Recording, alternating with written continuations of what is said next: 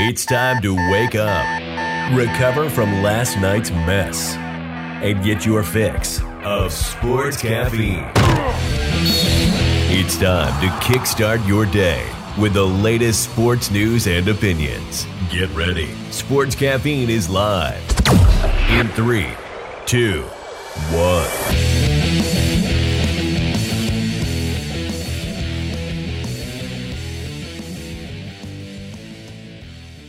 Welcome, everybody, to another episode of Sports Caffeine. I'm your host, L. Bushman, here at Sports Caffeine. Of course, you can stream us live on fanstreamsports.com, and also make sure to download the FanStream Sports app on iPhones and also Android devices, where you can stream us and all the other shows. And one particular show would be Set the Sales, because, once again, the host of Set the Sales, James Ludeman, is joining me on Sports Caffeine tonight. James, what's going on, buddy? Dude, I'm really excited to put my baseball hat on. I love baseball so much, and it just does my heart happy to talk baseball anytime. So I'm glad to be here, buddy. I'm excited. Well, I know we were talking before the show, and I think since you have been on the show so many times and you've kind of guest hosted a lot, I think we have to dub you the fifth man of our four-man crew. So congratulations to being a new co-host of the Sports Caffeine. I know you got your show, so yeah, you're on our show now. So yeah, you've been on our show too. So there you go. You're the fourth man on our show. So there you go. Bam. There you go. Okay, cool. Well, speaking of baseball, we do have a special guest with us tonight. She is the Fox Sports Florida in-game reporter for the Tampa Bay Rays. Please welcome to the show, Trisha Whitaker. Trisha, how are you tonight? Oh my goodness, I'm good. I'm just missing baseball more than ever. But I'm good. I think everybody on this show, including myself, are in need of a baseball injection. So I kind of want to kick it off to you first. You know, Major League Baseball, the players, the owners can't get anything together. I know they rejected the 114 season proposal. I think it was yesterday. Kind of wanted to get your thoughts. Are we gonna see any type of baseball this year? Do you think it's maybe kind of the point of no return? Are we going to see baseball this year, or are we just going to have to wait until 2021? Oh, gosh. Well, I wish I knew the answer to that question. I can predict all I want, but at the end of the day, things change pretty rapidly right now, so I feel like I can't even get up to date sometimes on what's happening. I feel like it literally changes every day, if not like every few hours. You know, you're constantly like on Twitter, like what's going on.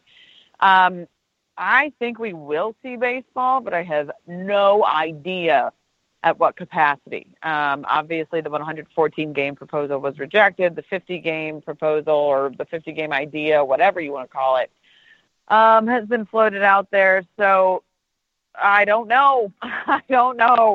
If I knew, I would probably be at least somewhat more content. If we play baseball, I'll be able to look forward to it. If we don't, then I can try to figure out what I'm going to do to pass the time until 2021.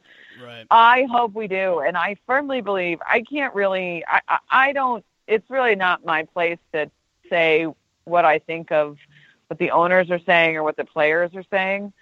But I will say this, I think right now they've got to find a way to come together. That's the biggest thing right now. We don't have a lot of time. Exactly. To take more time. We don't have time to take more time.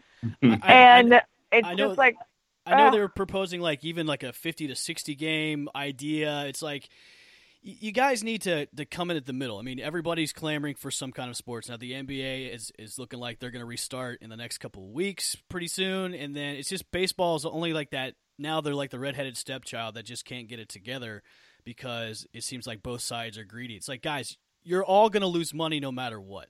So let's just get it together, get back to playing, and let's just go. So I completely agree. I want my job back. I'm tired of not having my job. I mean, it's frustrating. So, and I think the players want their jobs back. Everybody wants it back. So let's just get something figured out. Trisha, there was an article in the Tampa Bay Times today by Mark Topkin. And speaking of kind of a good transition here to just getting your job back, you know, the article talked about, you know, if the Rays are playing on the road, they're likely having broadcasters, including yourself, possibly doing some stuff from home. So is your home ready to take, on the road? Is your home ready for in-game analysis from the comfort of your own living room at this point?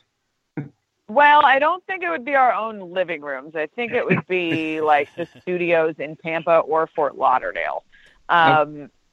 So, they're building a studio in Tampa right now, but it could be in Fort Lauderdale. I really don't know. That will be a challenge. If I don't know how we would do sideline reporting or in-game reporting from a studio. Yeah. But if that's the decision that they make, which I hope that it is not, we all hope that it is not, we will have to adjust. So that might mean talkback interviews with players, with us in Florida and them in New York or wherever it is. I don't know. See, the report that we have been told something definitive that what we're going to do is not correct. Like, we don't know what we're doing. We don't know if we're going to be doing it remotely or there. None of us have been told unless, I've talked to other broadcasters too. We don't have a clue. Yeah. So that's not definitive yet, but it is certainly a possibility. Yeah. I hope that's not the way it'll be, but if it is, then we will adjust and we will make it work. We will do just about anything to broadcast a baseball game, even if it is from a closet. You could always go the Twitch route. If you wanted to get some pointers from Blake Snell, he's all over that when it comes to broadcasting through Twitch. So, considering everything that Twitch has done for that situation, I want to stay as far away from Twitch as possible. I know this is probably a subject that you've probably been asked plenty of questions on, with Blake Snell and his thoughts about not wanting to play because of he might get the Rona and then the money he's looking to get. Have you talked to other players that maybe feel the same way as Blake, or are they just kind of being mum for right now and just kind of closing their mouths? What have any of the other guys on the team said anything about that whole situation? Not to me. I think they are closing their mouths right now, and that's their choice. And you know what? It is Blake's right to say that he's worried about that, and it is Blake's right to be unhappy with the deal that was or is or will be in place. I obviously think that there maybe could have been a better way to say it, but if that's what he thought, and that's what he thought, and that's his right to say it. So I don't know. I don't, like I said, I don't really necessarily side with one side or the other. I just want them to figure it out. I just want a deal to be made, and I want the season to be played. And I think that everybody actually, I know that sounds so cliche and politically correct, but I think everybody has valid points and valid reasons to feel the way that they feel. Listen, this is insane. Like, this is a crazy time. If we thought that we were just going to start playing baseball and everybody was going to agree on everything, we're kidding ourselves and we're crazy. This is, I hate to use this word because it's so overused right now, but it is unprecedented. And how are we supposed to deal with a situation and think that everybody's going to agree? They're not going to agree. But you have to find a way to make it work. And I hope that they can, and I hope that Blake will be happy, and I hope that they will all be happy. I don't want anybody getting the coronavirus. And I think that we have to do everything we can to make sure that nobody dies. But I also think we have to do everything we can to play the game again. Yeah, and I agree with you. I think, to me, this kind of reminds me of Pawn Stars, like between the two sides. Like, the one side's like, okay, will you take 112? No, but I could take 50. I'll take 50 for that. It's just really funny how just neither side can seem to agree. Now, as a fan and myself, I've been a fan of the Rays since I was 10 years old. I was at the first game in '98 against Detroit. I've been a fan my whole life. And to me, I'm with you. I just want to get to a point where we could see baseball. It's just at this point, with the NBA making their announcement about moving to Orlando, even with shorter teams, as far as, not people, but shorter list of teams. And then the NHL making their announcement, they're moving toward playoffs. you know, I think at this point, you know, you don't want anybody to get sick. But then again, you know, you have to be a fan of this game, too, with what you do. So, I mean, is the fan in you just saying, let's go and just get this done? Yeah. Let's go. Let's get it done. And let's get it done safely. And let's make sure that we're fair. Like, that's all I want. I want it to be fair for everybody. And I want the deal to be done. And I want everybody to be safe. You know, Blake is not wrong in the sense that, like, you don't want to get the coronavirus because you don't want that to affect you for the rest of your life. But he's also, you know, there's also the sense of, like, well, you know, we could just, like, when will we have a vaccine? We don't know when we're going to have a vaccine. So at what point do we say, well, we got to get back to normal, but be really, really careful with it. You know, like, we got to be realistic with ourselves. So... Yeah. Yeah, I would say, I mean, my biggest complaint with him was his whole execution of, once again, his execution on, you know, on Twitch. You know, the first was the whole Tommy Pham trade, which, you know, his comments blew up out of there, and then he has to go and say something like this on Twitch. It's like, we get it, man. We know where your heart is at and where your thoughts are. It's just the whole execution of what you said just kind of made everybody just say, dude, really? You're going to complain about it? You're making millions of dollars. You play for a team that's got top-notch doctors. But on the other hand, it's like, yeah, we get it. If you get it, then, you know, your whole body and whole system can be out of whack, and you can may never pitch the same way again. So I had a theory. Like, if he decides not to play, you could bring up Brent Honeywell, but now Brent Honeywell is now out of commission for who knows how long. Smooth transition. I know. Thank you. You know, now with him out of the way, I shouldn't say out of the way, but now with him out again with another arm injury, is this it for Brent Honeywell? Should the Rays move on from him, or should they just say, you know what, he's going to have another surgery? I guess it went well, and now he's going to rehab again. Are they going to just, you know, wait to see what happens with him, or are they just going to maybe move on from Brent? I don't know, but it breaks my heart what happened with Brent Honeywell. I remember at spring training, it looked like everything was trending in the right direction, right? He threw that bullpen, and then I interviewed him right afterwards on the broadcast, and he was just so happy. He was just so happy. And if my memory is correct, I think I remember him saying he felt better than he thought he would.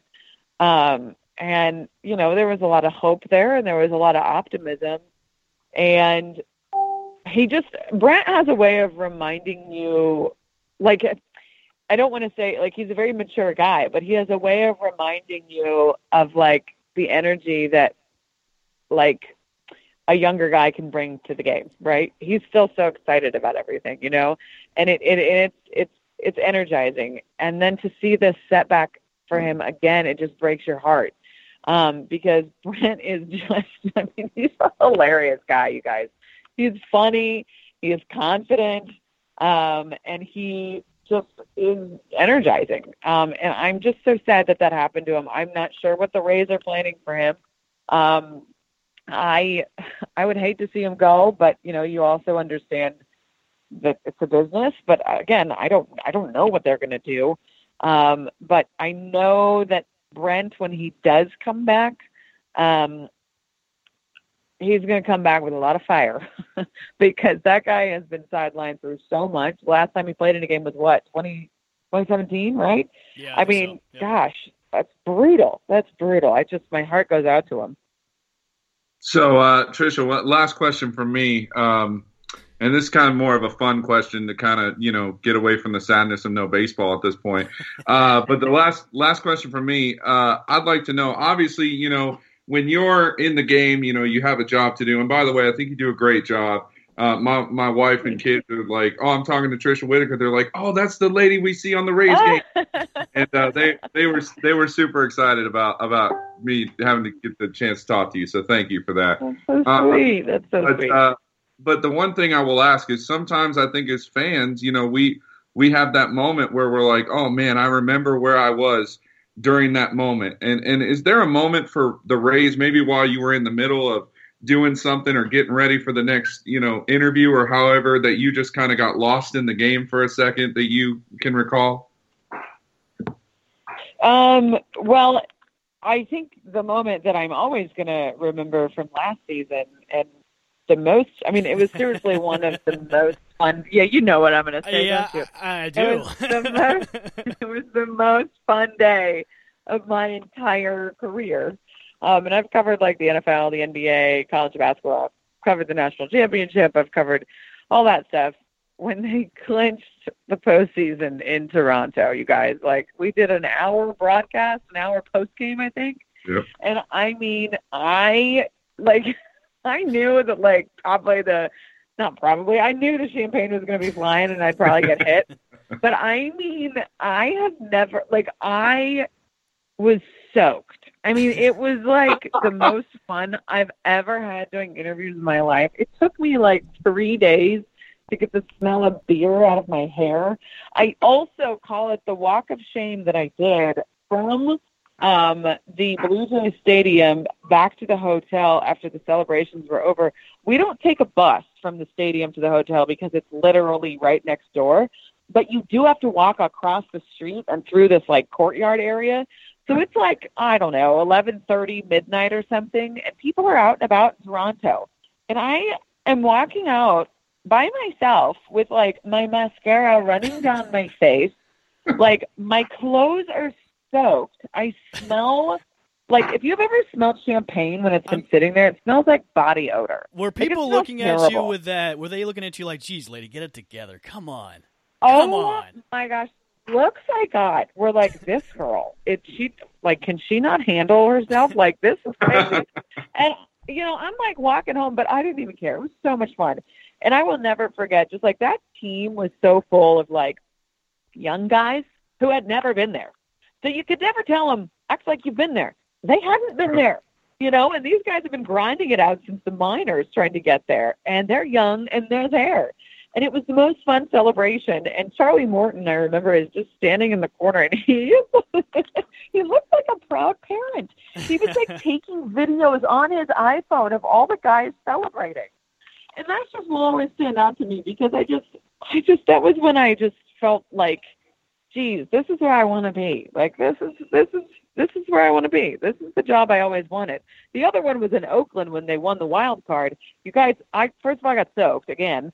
It's like their mission to do that, which is hilarious. It's awesome because you're part of that team. You're a part of the family after you've been with them for 7 months straight, traveling everywhere. I mean, those are my brothers basically. And so we were in Oakland. They soaked again, but we had to get on the plane from the stadium and go straight to Houston. There are no locker rooms for women in the Oakland stadium. I can see the flight attendants looking at Trisha going, oh, man, some people can't just handle Oakland. Guys, my hair was crunching. All the players, when they got on the plane and looked at me, they were like, oh, my gosh, you're a hot mess. And I was like, because of you. You did this to me. So I had to sit on the plane for 5 hours, soaked in champagne and beer, but I wouldn't have had it any other way. It was awesome. I think. Sorry, that was a long answer, but I think me and Chip talked to you at the ALDS when they played Houston, and you were saying champagne was good for the hair. I think you may have said that. No. Beer was good for the hair. That's right. Awesome. Well, Trisha, the protein and the hops in it. Well, Trisha, it's been great having you on the show. Before I get you out of here, with all the champagne showers and the beer, are you finally turned off from drinking champagne and beer, or are you good to go the rest of the way? I know that kind of was a traumatic experience for you with all that, but... No, it brings back good memories now, actually. The smell of champagne and the smell of beer will always remind me of clinching the postseason in Toronto and winning the wild card in Oakland, and I so wish that they could have done the same in Houston, but... That's another conversation. Awesome. Well, hopefully we get to see you soon. It's been a great conversation with you, Trisha. You can catch her hopefully when Fox Sports comes back. It is Trisha Whitaker, the in-game host for the Tampa Bay Rays. Trisha, thanks for coming on the show. We will talk to you soon. Thanks, guys. Talk to you later.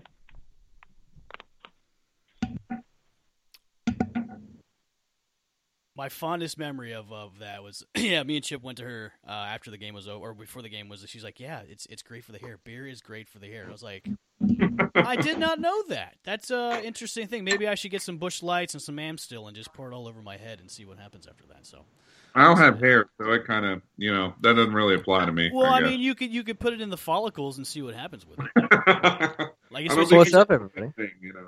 And of course, welcoming in is Nick Waycaster. Nick is a little late. I know you probably heard some of our audio with Trisha. How's it going, buddy? Good, man. I actually got here right when you started, so I kind of creeped on that entire thing. It was awesome. Very good. So we got baseball kind of out of the way, but, you know, I kind of wanted to talk to you guys about, you know, the 114-game proposal that the MLBPA proposed to the owners. They have rejected it. There is no counteroffer on the table right now. You know, is this it? I mean, are we going to see a season at all, or are we going to maybe see – a season maybe further down the line? I mean, now I think there was a rumor saying they might have a 50 to 60 game schedule coming up, and then they'll have playoffs, or maybe we should just wait to 2021. What do you guys think? Oh, man. I mean, I know what I want, and I know what makes sense. So, I mean, I would like for them to just figure it out, like Trisha said, whatever keeps everyone safe and whatever, you know, gets it done, makes everyone happy. But at the same time, I think the option that keeps everybody safe is wait until next year. Yeah, but Nick, with now the NBA saying they're coming back, NHL is going to go straight into the playoffs. NFL is going to start on time. Like the MLB should just get it together and just do it. Like, I get it, but yeah, the last time that the Players Association and the MLB had an issue, though, they just had a strike anyway. So I mean, to avoid, obviously tensions are high right now with players like Blake Snell. Like Trisha said, he has a valid point of view, but he didn't necessarily come across the right way. But part of it is this is different for everybody. Blake's used to being in the middle of a season right now. He's a competitor. His mindset is he's probably at 110 right now, right? But he has nowhere to focus that energy. And him being a young guy, you know, he's definitely cocky. You know, when he doesn't have his outlet of being able to throw at people, he, you know, says some stuff that gets him in trouble. Not an excuse. Not an excuse whatsoever. So not saying it's an excuse. I'm just saying think about the psychology behind it and understand that if we push things further right now, this could have long-lasting effects just to have a short-term season. So, all right. So speaking of the NBA is – not officially back, but it's going to be back. It's going to send 22 teams to Orlando. I wanted to go over what they have kind of proposed. They're going to do they're going to do 22 teams in addition to the 16 teams that are currently qualifying for the NBA playoffs under the traditional playoff format. 6 teams on the outside looking in will make a trip to Orlando to finish out the season. 5 from the West and 1 from the East. And then I guess the remainder of those will be chosen to go into the playoffs. Guys, you like this idea of having 22 teams go to Orlando to finish out and then go right into the playoffs? I was a little thrown off by the Eastern Conference only having 9 teams and the West getting 13. I don't know what the idea was behind that, but I guess that's really the only part that I'm like, okay, maybe. But, you know, what I thought was interesting, and they haven't confirmed this, but apparently the sources I was reading earlier, the sources are saying that the only team to vote no in this vote was the Portland Trailblazers, which was very interesting to me that they would be the one to vote no on this. But it's just it doesn't make much sense to even vote no. I think they're at the point now where, you know, they're realizing, okay, well, something is better than nothing. And I think that that's what baseball can't get past. Baseball cannot get past the idea of something is better than nothing, because baseball is going to lose billions of, not millions, billions of dollars without playing. Billions. Who cares? Who cares? But here's the thing. I'm tired of these rich people yelling. All of them. Garrett Cole and players like all these other guys who are going to lose about, I don't know, 20, 23%, 25% of their salary, they care. And then the guys who are only making $500,000 that are going to lose almost half of their salary, they care. So, I mean, it's a situation where basketball at this point in the season was about to be over and go into the playoffs. So they're not losing much. Right. Baseball was. What do you mean they're not losing much? They're losing all the revenue that they would have had from the traditional playoff schedule with all those ad spots. The playoffs are the hottest time. but they could still play in Orlando and still get revenue from TV and everything else. It's not going to be the same because each team isn't going to have the ticket revenue from each home game. There's some concession sales, all of the other promotion. Because the baseball was supposed to start 2 months ago and go all the way through October. So now you're saying we're 2 months into what would be the season, or almost 3 months now into what would be the season for baseball. Basketball at this point would be gearing toward the NBA Finals, or at least close to it in June. No, I disagree. Much as baseball would. I'll disagree with that, because with that, if baseball gets started, even if it's by the end of July, and they just do a small portion regular season just to get something going, that ad revenue for that length of time going into a playoff type thing, if they play it right online, they're still going to lose money, of course, compared to what they are. But they have the opportunity, if they can just make something work, even if the season goes into January and they isolate the teams into domes only. Well, I like the idea of getting rid of... Oh, go ahead. This is what Adrian Wojnarowski told Zach Lowe on ESPN. He said, "The decision to include 8 regular season games before moving into postseason play ticks 2 boxes for the league, teams, and players. For one, it allows players to spend nearly 3 months away from the rigors of NBA-level exertion and play to have some of the time to knock off the rust, build up their conditioning, and redevelop some rhythm with their teammates before heading into the playoff series. It also gives the NBA more product to sell. A 22-team format that includes regular season games to broadcast is worth several $100 million more in revenue than a 16-team straight-to-playoff plan." So they're going to be generating at least some kind of revenue. I mean, it's hundreds of millions of dollars that if they decided not to do it, they wouldn't have gotten that money anyway. So they're going to try and bring back some revenue anyways by having this 22-game format. Let me have 2 minutes on this, because I'm gonna try to wrap up all of these topics into one and make it all make sense. Please do. You got 2 minutes. The MLB is talking. I won't cut you off like we did our other host. So go. Okay, fair enough. I'll try not to talk over you if you do. The MLB is complaining about losing billions of dollars, and I don't care, because how many stadiums have been funded by taxpayer money? How much money does the MLB get around not paying the minor league players what they deserve? They're putting some of these guys through the same season that a professional player would, granted it's shorter, to potentially make $30,000 a year in some cases and have no life.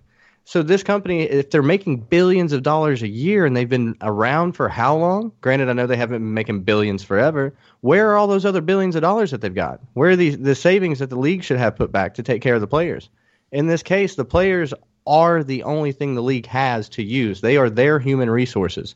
If you pay your employees, look at McDonald's. CEO makes billions and billions and billions, and they go through turnover on McDonald's employees like nothing. MLB players are there for 15 years and they're stars. Players like Mike Trout are worth billions to the MLB over the course of their career. And he's going to take home his portion of his millions. It's not the same. So I understand if they want their 100%, because they've become accustomed to a lifestyle, and if they have a longevity of a career like Blake Snell's projected to have, that is a big investment.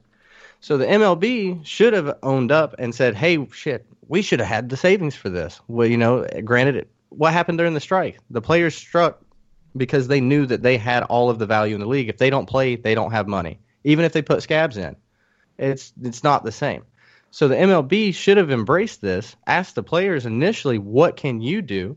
Take that MLBPA suggestion or their list, whatever their demands, take that to a health official, take it to Fauci, make it huge, and get it approved at that level, make it happen. So the players that say they don't want to play, they can sit on their high horse if they want. The players that do want to play can feel comfortable about it because they've come together on it. But no, the MLB is going to sit on their ass and they're going to complain that they're losing billions, and they're going to try to scrap to get as much of that as they can. And while they're doing that, they're going to be losing every penny that they could be making. Because right now, on a side note, I've had way too much time on my hands researching baseball cards, MLB the Show. The activity on MLB-related activities is at an all-time high. eBay right now, there are 9 million searches in the last month for MLB cards. I didn't know that. Just that one term. So you had your 2 minutes. I don't need that much time. All right, but I'm probably 3. It was about 2.5, 2:45, but it was. But I'm going to tell you this. here's the thing. All right, so let's take this into consideration. Let's say that Major League Baseball decided they were going to go ahead and do even an 80-game season, 80 games. You're losing half of those games almost because of the coronavirus. All right, so take out the money that you would lose on half the season. The NBA started in October, and they played through March 12th or March 10th, somewhere in there. So they have had all that time to get all of those revenues for those months. Major League Baseball has not played one game. And then if a second wave of coronavirus hits, they're looking at losing even more money if you have to disrupt the season in the middle of it.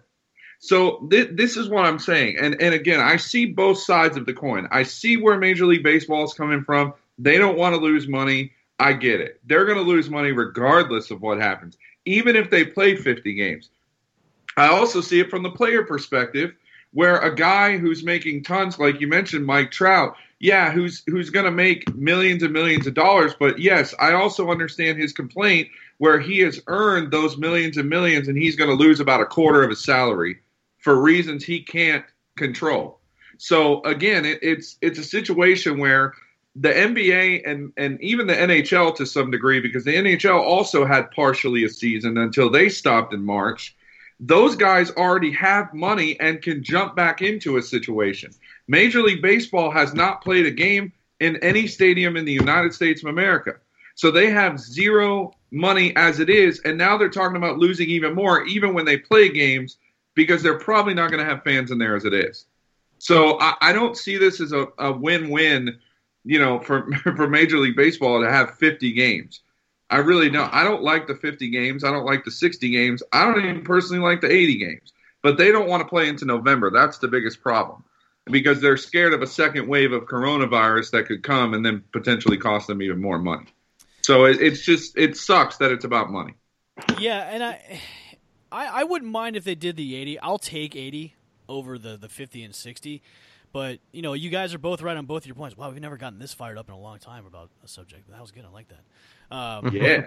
But, yeah, I think we're all in the same agreement. Is they just need to get something in place and something together because, you know, I've said this before. Like, we're at a point where, you know, I said if you're not getting anything done by end of this month or July, just scrap it and wait till 2020 because or 2021 because you're at the point where you won't even have a season. I mean, you're going to have an abbreviated season. Now, granted, everybody wants baseball to come back, but if they can't get two sides can't come together because they're both going to lose money, it's like just go to 2021 and have a full season then, because by this point, I think everybody's going to gear up for football. Everybody wants football to come back. I mean, football's going to start on time. Everybody's focus is going to be on the NFL more than anything, I think, than baseball this year, anyways. Well, do you guys agree? Well, yeah. No, okay. Nick, I'll air hug you, Nick. we can talk and have good conversation. I like it. It's fun. Yeah, I can dig like it, man. Too. Hey, I like it too. But you know why? Because you guys can debate, and nobody's going to talk over one another, and it's going to be fine. And yeah, it's great. That's a good thing. So it's cool. It's all good. So let's transition to the NFL. I'm going to give you guys 7 quarterbacks. Okay, 7 quarterbacks who most likely might lose their jobs in 2020, and you can say yay they'll lose it, or no they'll keep it. All right, sound good? Let's do it. Okay, first up, Dwayne Haskins of the Washington Redskins. Do you think he'll keep his job or lose his job? Lose it. Lose it, man. I'll tell you what. I'll go with keep it for now, because they really don't have any other valuable option. Because obviously Alex Smith is more than likely not coming back. Well, they've got Kyle Allen. They brought him over from Carolina, and he's familiar with Ron Rivera. So, I mean, I guess, but Dwayne Haskins has more upside. So I'll say keep it for now. Nick. He's going to lose it. Oh, okay. All right. Next up, Philip Rivers. Keep it or lose it? Rivers. I have so many feelings about this guy, and none of them are necessarily overwhelmingly positive. We would love to hear them. No, he's had opportunities, man. And I don't care what anybody says. He's had teams that he could have taken, you know, further. I think he may just retire. Okay, in the middle of the season though?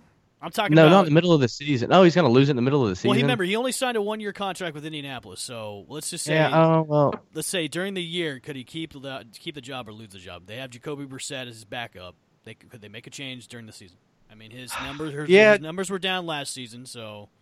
I see. First year with the new team is going to be kind of tough anyway. He doesn't seem like the most adaptable kind of guy. Yeah, I see Jacoby making a late season comeback. Okay, James? Whether or not Rivers comes back after Jacoby comes in is another question. Oh, there you go. Okay. I say the division they're in is pretty difficult with Nashville kind of being on the rise, or Tennessee Titans, sorry.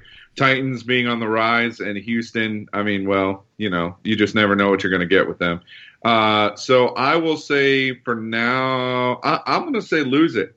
And I'm usually an optimist with some of this stuff, but I'm going to say lose it because I think there's just going to be something that goes down. I don't know what it is, but there's going to be something that happens mid-season, and he's going to go down. Okay. Jarrett Stidham of the New England Patriots. I'll go keep it simply because of Bill Belichick. That's it. That's all I got. So I'll say keep it. Yeah, I don't see him being the kind of guy to go through multiple quarterbacks in a season.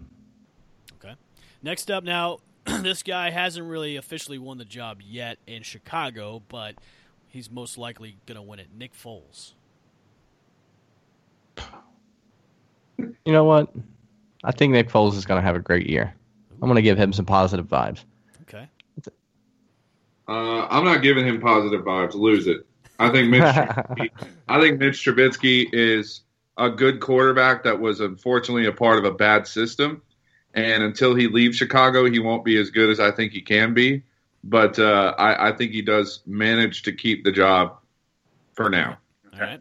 He's got one of the sweetest mustaches in all of the league, Gardner Minshew. I don't know how I feel about him either. Minshew. I'll say keep it. I mean, I don't even know who their backup is. Do they even have a good backup? I mean, I don't know who he would lose. They got rid of Nick Foles, so I don't know. Well, they brought in Mike Glennon. So. Oh no! Come on. So we all know who Mike Glennon is. I mean, at least he can see over the offensive line. That's true. Oh, that's true. He's got a long neck to do it with. So okay. I'm going to say power the stash. He's going to stay in. He'll keep it. I think he's going to lose it to injury. So not any fault of his own, but I just see he's going to let the Minshew mania go to his head, and he's going to run into one of these boys, and it's going to hurt. Ooh. All right. Tyrod Taylor. He's also going to get hurt. He's going to look at the ball the wrong way, and he's going to get hurt.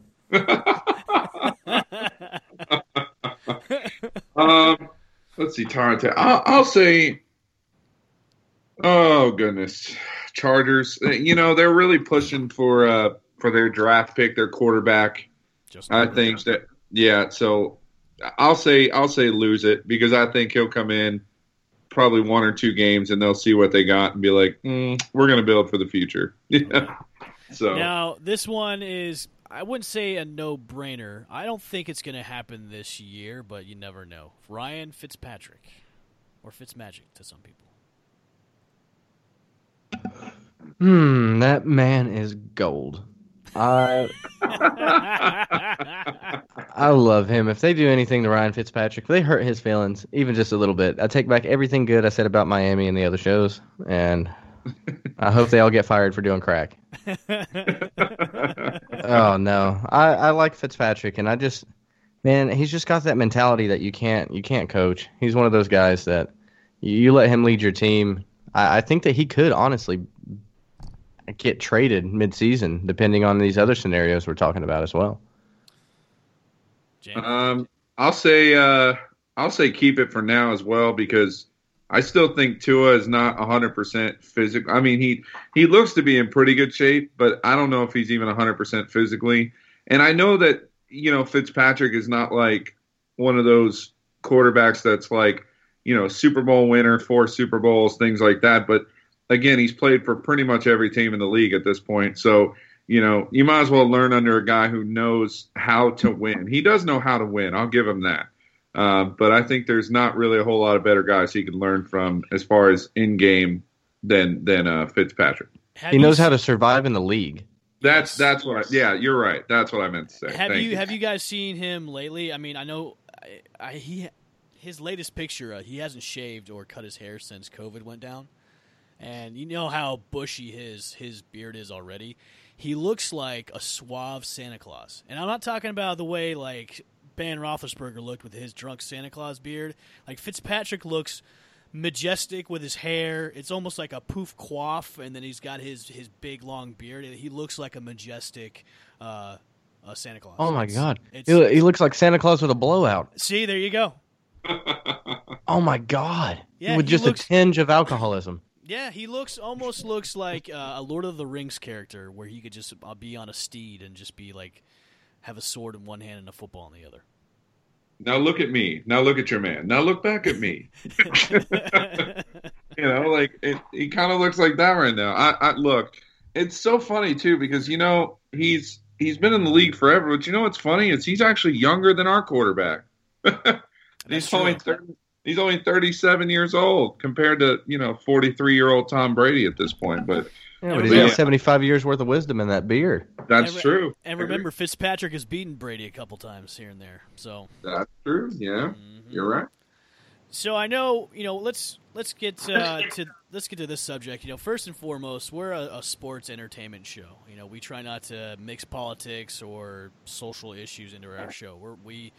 We look at Sports Caffeine as a way for everybody to tune out of what's going on in the world today. If you get too much of seeing what's going on Twitter, Instagram, Facebook, and also on the news, we want you guys to tune into our show to get that escape because that's what sports is all about. It's all about escaping the madness of what's going on in the world today. But you know, sometimes when things like these happens with the social issues of going on, we want to be there for everybody in the communities that are being affected. So we want to put that out there that Sports Caffeine is with everybody when it comes to social injustice. When social injustices happen, we're on the sides of the people that it's being wrong to. Now, there's a certain quarterback that came out with some comments yesterday, and then Twitter went on a blaze. Drew Brees. Drew Brees has basically said some comments where I think it was the wrong time to say those things, and I wanted to get your guys' opinion about Drew Brees and what he said the other day. Well, who wants to go first on this one? I'll be nice. I'll start this off cordial because I hate the Saints. I'll start that. So. Okay. Well, how about you go first, Nick? Come on. Well, I'll avoid being too political, and for those who do care about how I feel, you can just take a peek at my personal Facebook, and it's pretty easy. But I made a post today that basically said, America's not a cult. If you want to take a knee while we're singing a song about how great our country is as a protest to something that you see as a great social issue, as an athlete, I think that's one of the more responsible ways that you can protest. One of the more peaceful ways that you can protest and use your platform for something that you believe in. Now, whether or not you believe in that, it doesn't have to make you angry because for you to be angry, you're putting your passion for the flag, for the military, above the needs of black citizens. And that's what Kaepernick was kind of making the point. And it's right now, he's probably like got a sad laugh because his point was to say we're trying to protest peacefully now. It's an issue now. And we didn't listen. And, people did. People talked about the NFL losing their ratings, and it was clear that's how the NFL reacted. So Drew Brees trying to save face, he can't read a room because there's riots going on, and people are throwing Molotov cocktails. Granted, everyone thinks that people are just doing it so they can get TVs from Target. There's a lot of craziness going on. And he represents New Orleans. It's a very black city. It's a very cultured city. And for him to be one of the superheroes of the NFL and to be that great guy, he should have talked to multiple different PR agencies before he opened his mouth.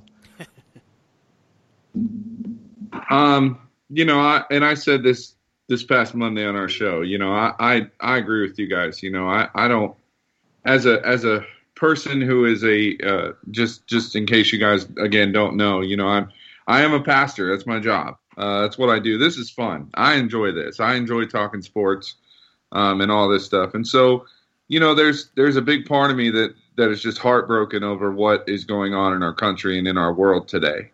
But, you know, I will say with the Drew Brees comments yesterday, I think I understood where he was coming from. It was just terrible timing.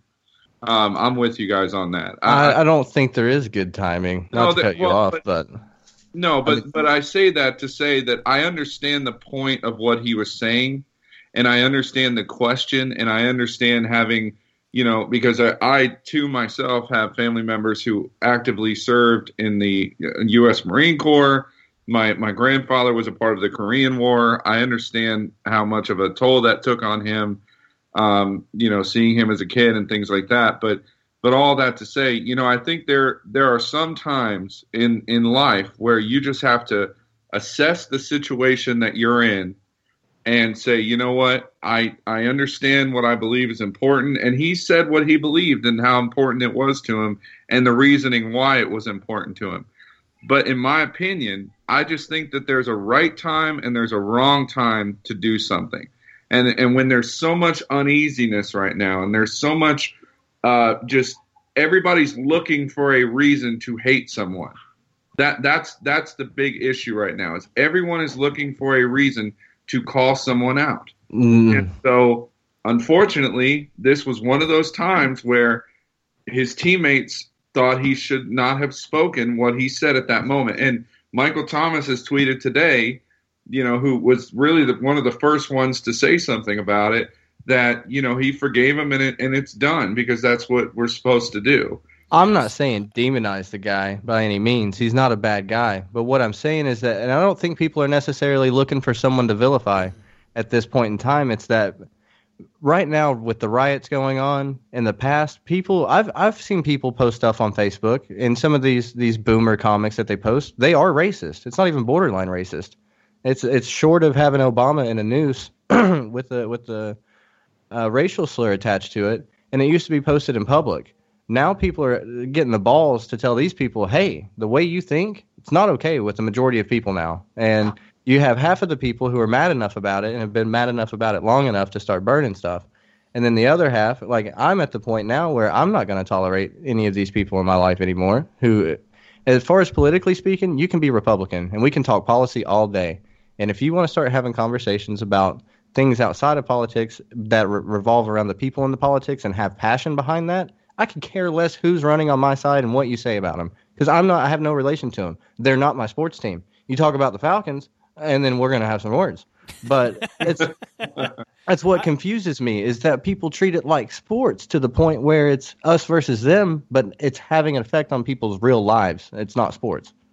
So going to the Michael Thomas tweet, Michael Thomas did tweet out, one of my brothers made a public statement yesterday that I disagreed with him. He apologized and accepted because that's what we are taught to do as Christians. Now back to the movement. So I look at the landscape that we're in right now is it's a land of opportunity because now that, you know, it's really enough is enough with what's going on and how the African-American community is being treated, especially with police and everything. And my father-in-law is a policeman, and he sees this stuff every day. And there are some cops out there that should not have the badge. But I think we're in a time where now is the opportunity where all sides can talk and have a dialogue instead of just, you know, sitting back and not saying anything. Now, I was kind of called out on Twitter by a certain co-host, ex-co-host of ours, because I haven't said anything, and I put a tweet out there of, you know, a comedic tweet of the gif from Ghostbusters where Bill Murray says, you know, dogs and cats living together, mass hysteria. And, you know, our ex-co-host of the old show we were on called me out because, you know, he basically, you know, called me out, almost insinuated that I was a racist because I hadn't said anything. I'm like, well, in the back of my mind, I can't really say anything about this issue because it's never happened to me before. I've never witnessed it, and it hasn't happened to me. Instead of me saying something that may be misconstrued out there, I'd rather listen. I would rather listen to the parties that have been affected by something like this instead of trying to say something that I know nothing about. And the reason why I put out that tweet was, you know, in times like these, a little comedy goes a long way. you know, and it didn't meant to hurt anybody's feelings. It's comedy, and that's what I think we're all here to do is trying to make light of the situation and open just so many dialogues of how people feel and listen.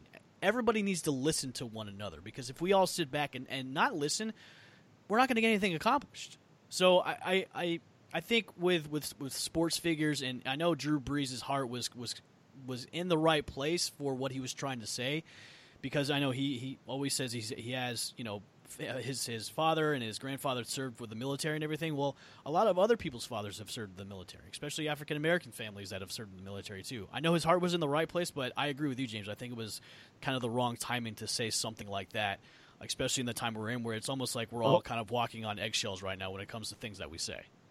And here's a take, because I completely agree with you as far as, if you want to mind your own damn business during this time on social media and not post about it, as long as you're not trying to act like there's nothing going on and you're not trying to like self-promote, like these realtors are getting on my nerves kind of. Oh, yeah. I know that we're sponsored by them, but it's like, you guys trying to sell the houses, I get it, but you're spamming social media every 10 minutes in between pictures of other houses on fire. So it's like, yeah, I don't know.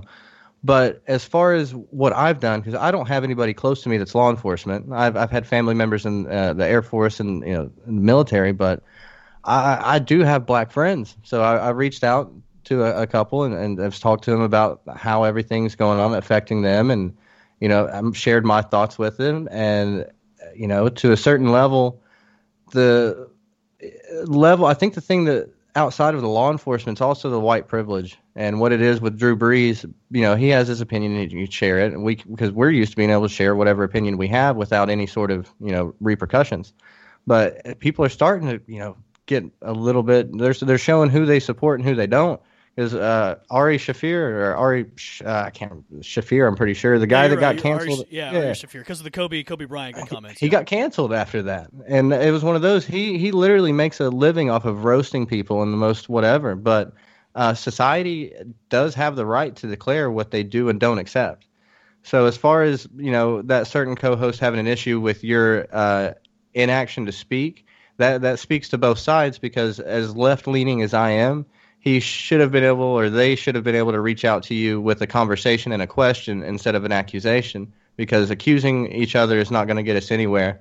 And it's the difference between calling out blatant racism and trying to bait people into a conversation like that. So, well, just to close what I was saying here real quick again, and I want to just reiterate what I mean is that, you know, as a person who has never dealt with this before. I started out my show Monday by saying I don't have much experience with this, because I was raised in a home with people who taught me to love everybody. I grew up in a neighborhood that loved and respected each other, no matter what color you were, no matter where you lived. We do have experience with this, though, and in the long run is what I think people are getting frustrated with, is because just by being white privilege, we have a privilege. Not an advantage, a privilege. So there are certain things that we get away with. I mean, I've got stories about times where I've been pulled over and it's been so casual it wasn't funny, and then times I've been pulled over with a black guy in the car and I was afraid. It's the only time I've ever been asked to step out of my vehicle is when there was a black guy in the car. They searched the entire hatchback that I had at the time. Everything. It was a whole thing because I had a headlight out. And what I'm saying is that you can speak to your experience only, and that you don't have to speak to. That's what I say. You don't have to speak to a specific experience to it. I think is what people need to or want the recognition of is you can look at statistics to see the privilege just by the disproportionate percentage of folks. I'm not talking about specific privilege. What I'm saying, but the bottom line of what I'm saying is in James Ludeman's personal life, I have not experienced that. I have experienced friendship, camaraderie with people from all races and all different kinds of things. Do I ignore what's going on in the world? No, I absolutely don't. That's why I felt led to bring it up this past Monday. Bushman was there. He heard what I had to say. Mm-hmm. But what I'm ultimately saying by vilify someone is people look for an excuse to find enemy at times. And I feel like that's a little bit. It might not have been a big part of it, but it was a little bit of it. Because now you take a guy like Drew Brees, who represents a team, a city, an organization, that has a number of different color people, not just black, but, Hispanic, all over the city of New Orleans. And now you're going to say, well, because he said this and was expressing his feelings in this way, what I say is it was the wrong time to do it. Yes, he did it. Yes, he can't take it back. It's on video. It's done. He said what he said. He issued an apology. I'm not saying he was right, and I'm not saying we need to forget about it. But what I am saying is that I think, unfortunately, we are in a time right now where people want to find people who are saying these negative things, especially celebrities, athletes, everything else, and put them right in the fire in the middle of all of this when there are other issues that we need to be focusing on. That's my point of what's being said. I tell you one thing. One thing that'll cure Drew Brees' ills and make everything okay? Losing. Touchdowns and wins. That'll cure everything. As soon as they start playing, he starts throwing touchdowns to Michael Thomas, everybody will be like, all's forgiven, trust me. Nah, he's going to have an off season because Tom Brady's going to get in his head. Well, that too. So trust us. All of us that are Tampa Bay Buccaneers fans and Atlanta Falcon fans want Drew Brees and the New Orleans Saints to fall on their faces. So I'll tell you, to be honest with you, the Bucs are growing on me so fast that it's slightly scary. Good. I'll never root for the Bucs over the Falcons. So I mean, obviously, if they have an opportunity for a wild card, I'll never wear anything, but I might clap. We've never gone that deep on our show before, ever. No, but I like the opportunity. I like you can cut this out if you want to put it on certain parts, and then. No. I'm keeping it all in. Everything will be on this show. There's sometimes where you need to have a serious conversation because right now there's not really a lot to talk about in sports except for like these issues right here. So I'm not cutting anything out, Nick. Come on. And the part to me is that we can have a conversation. Like that's the thing. I'm not angry. I'm not mad at anybody. I hope nobody's mad at me for anything I've said, but. I love being able to have conversation, and I think that's something that, to their credit, some sports radio stations did this week, including J.P. Peterson today, who had conversations about tough topics like this, and it has to happen. Here's what I think the biggest issue is with everything is that things need to be handled in a certain order. So right now, what I'm hearing from my friends that I've talked to is the first conversation needs to be about what people are protesting about, not the fact that they're rioting. Not looting, whatever. Conversation. What happened? Why is it happening? Let's address that. Yeah. And then we go to addressing, yes, rioting and looting is bad, but they are rioting. So you're not supporting riots by supporting the movement. You're supporting the change to stop the rioting. Right. And as far as the other groups that are taking advantage of everything and looting, it's too easy for folks to pick just one thing and stick to it, as far as like, they see one post on Facebook of somebody taking a TV out of Target, and they automatically assume that that's what everybody who's protesting is doing. So It's just the ability to have these conversations and disagree, but it's also like at a core level, there's a certain level of things we have to agree on, like black rights, and that there is an issue right now with law enforcement and the way they interact with the black community. There is an issue. It needs to be addressed. And as long as everybody agrees at that level, the conversations after that is how do we heal, what do we do, and the other little silly conversations about Drew Brees are what we do in the middle while we're waiting for sports and things to come back. But it does also show you, though, how out of touch to a certain level, because I'll disagree with you about the timing. I think if he says this 2 years from now, it's still not okay. Because the whole issue is if somebody wants to protest in a peaceful way, and you're going to say that you disagree with that peaceful protest, you're now disagreeing with First Amendment rights to free speech. You're now forcing people into a cult-like thing because if I think it's super disrespectful for people to spit on the sidewalk, but if someone does it and I try to stop them from doing it, if it's not illegal, then I'm in the wrong for infringing on somebody else's rights. Nick, does that count for sunflower seeds and dip when you spit on the sidewalk? I mean, technically it's litter, I think, in some cities. In some city ordinances it is, if you spit tobacco or whatever. And I think that's where, like, who you vote for at a local level has so much impact that people don't realize that if those are the things you care about, then you have to know who you're voting for. That's right. But on one fact-finding note, because I'm just that kind of guy. Oh gosh, New Orleans is actually 60% black. It is one of the few cities that is a majority African American on the census. So right. as far as having an know your crowd with Atlanta, Matt Ryan doesn't talk so much. Julio talks more. I don't think I've ever seen Matt Ryan have any kind of press conference or any kind of social media activity outside of a game. That's it. He does, but all he does is positive stuff, like with his teammates. Like he'll do some of the Falcons media stuff, but he doesn't put himself on the platform that he's not informed about, and that's what I'll respect about him. Is he's just he went to Boston College and he's wider than my freaking walls in my bathroom. Like, let me ask you guys this question: do you think Drew Brees and his relationships within the NFL and also the communities in New Orleans, do you think he'll recover from this? Do you think his stature as that hero of New Orleans will go back to that, or will be damaged for the rest of his career?